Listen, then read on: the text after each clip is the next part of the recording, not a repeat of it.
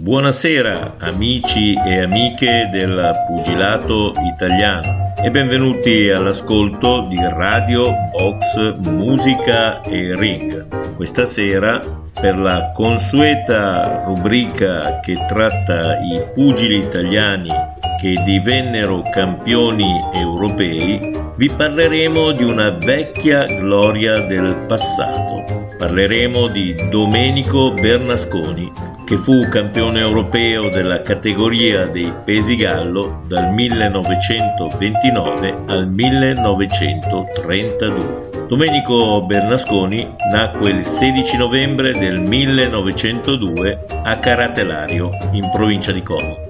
Bernasconi, come tutti i suoi giovani coetanei, tenta un approccio sportivo al canottaggio, unico sport disponibile ai tempi, in maniera piuttosto economica sul lago di Como. Ma ben presto si accorge che non fa per lui. Appena raggiunta la maggiore età, Domenico si trasferisce a Milano per lavorare come disegnatore tecnico. Si avvicina alla box casualmente accompagnato una sera da un suo collega in una sala dove si allenavano dei pugili. Domenico viene letteralmente folgorato da come i pugili si muovevano aggraziati e da come mulinavano le braccia colpendo potentemente gli attrezzi e capisce quasi da subito che quello sarebbe stato lo sport della sua vita e lo farà capire anche dopo qualche anno anche ai suoi primi avversari, finiti KO da scariche di colpi veloci e pesantissimi, che ben presto gli valgono il soprannome di fulmine e calcio di muro. Da dilettante, Bernasconi vinse il campionato italiano assoluto a Firenze nel 1924.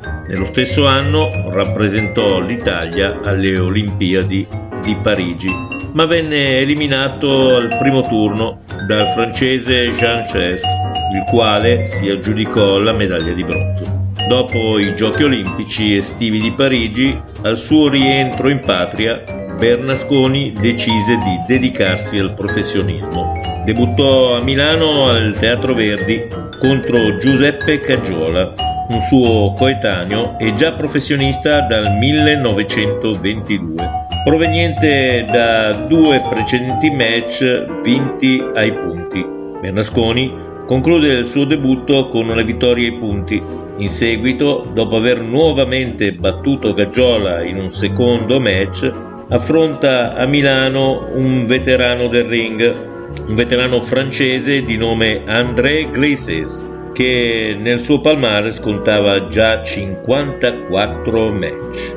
I francesi erano pugili temuti dagli italiani perché solitamente godevano di ottime condizioni e di conoscenze tecniche e preparazione. In Francia, infatti, la Nobel Art ebbe molto prima che in Italia un particolare sviluppo e i pugili francesi furono i precursori del pugilato in Italia ed in Europa. Malgrado questo particolare, Domenico non ebbe nessuna titubanza e dopo aver battuto il francese al suo terzo match e alla sua prima volta sulle 10 riprese, circa un mese dopo, sempre sul ring di Milano, affrontò un altro veterano francese al suo 34 match, tale Vayut Apollon da Marsiglia, battendolo ai punti in otto riprese. Dopo appena quattro match, il 15 maggio del 1925,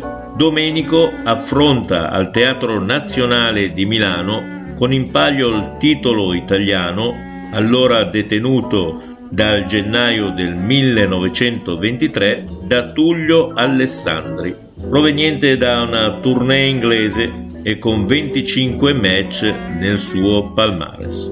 Bernasconi vinse anche quel match liquidando in 4 riprese su 15 per KO Alessandri e conquistò il titolo italiano di categoria. Il fulmine alla sua quinta vittoria consecutiva su 5 match a 21 anni e da meno di un anno dal suo debutto come professionista, raggiunge quindi il traguardo tricolore. Nel 1925 Bernasconi continua a raccogliere una serie di vittorie in sette match disputati sui ring milanesi, piemontesi e liguri riportando 5 vittorie per KO, 1 ai punti e un pari. Contro il belga Mike Montreville in 12 riprese, ma 15 giorni dopo Domenico riesce a battere per KO alla seconda ripresa nel match di rivincita a Milano Montreville. Domenico non voleva lasciare probabilmente nel suo record, fino ad allora rimasto immacolato, nessun risultato negativo. Nel giorno di Santo Stefano dello stesso anno, sul ring di Milano, per Bernasconi arriva la possibilità di combattere per il titolo europeo, a distanza di 20 giorni dal suo ultimo match. L'avversario era il pericoloso belga Henry Swill con al suo attivo 45 vittorie, 4 pareggi e 6 sconfitte. Di due anni più giovane di Domenico, che in quel momento aveva al suo attivo 11 vittorie, un pari e nessuna sconfitta. Il belga, utilizzando la sua esperienza, la scaltrezza e la sua preparazione, sfruttando la maggiore esperienza di attività sul ring, prevalse su Bernasconi, infliggendo all'italiano la sua prima sconfitta ai punti. Dopo il tentativo europeo e la difficoltà di reperire avversari, Bernasconi ebbe una breve tournée in Argentina, disputando tre match, due vinti, uno per KO e uno ai punti, e un terzo match disputato contro il talentuoso Giulio Mocoroa, giovane argentino di 20 anni, con, il, con al suo attivo 12 match, dei quali 10 vinti con svariati KO e 2 pareggi. In questa occasione, sul ring di Buenos Aires, Domenico venne sconfitto ai punti in 12 riprese e aggiunse al suo palmares la seconda sconfitta ai punti in 16 match. Al rientro in Italia, il 4 luglio del 1925, a Milano, incontra nuovamente, senza titolo in palio, Henri Chitelier. Purtroppo, anche in questa occasione, il belga prevale ai punti in 12 riprese su Bernasconi. Tre mesi dopo, il 25 ottobre del 1926, a Milano, Cillier mette in palio la corona europea contro Bernasconi e Domenico purtroppo incassa dal belga la sua quarta sconfitta ai punti, tre delle quali furono ad opera dello stesso Cillier. In seguito Domenico, dopo 15 giorni, riprende il suo vittorioso percorso interrotto solo dal belga. Disputa fino al dicembre del 1927 fra Milano e Firenze 11 match vincendone 9 e pareggiandone 2. Nel marzo del 1928 inizia una tournée che lo porterà a combattere in Argentina, in Uruguay e in Spagna e successivamente in Francia, disputando 10 match con solo due sconfitte ai punti. Rientrato in Italia nel marzo del 1929, dopo aver battuto a Luino l'inglese Walter Rossi per KO all'ottavo round, Bernasconi, dopo appena otto giorni del match di Luino, deve accettare di battersi a Milano per la vacante corona europea lasciata da Henry Chillier viene designato per uh, il combattimento il belga Nicolas Petit Biquet, di 5 anni più giovane, ma con un record simile a quello dell'italiano. Per il belga 40 match, dei quali 27 vinti e 8 sconfitte con 5 pareggi. Per l'italiano 38 match, 29 vittorie, 6 sconfitte e 3 pareggi.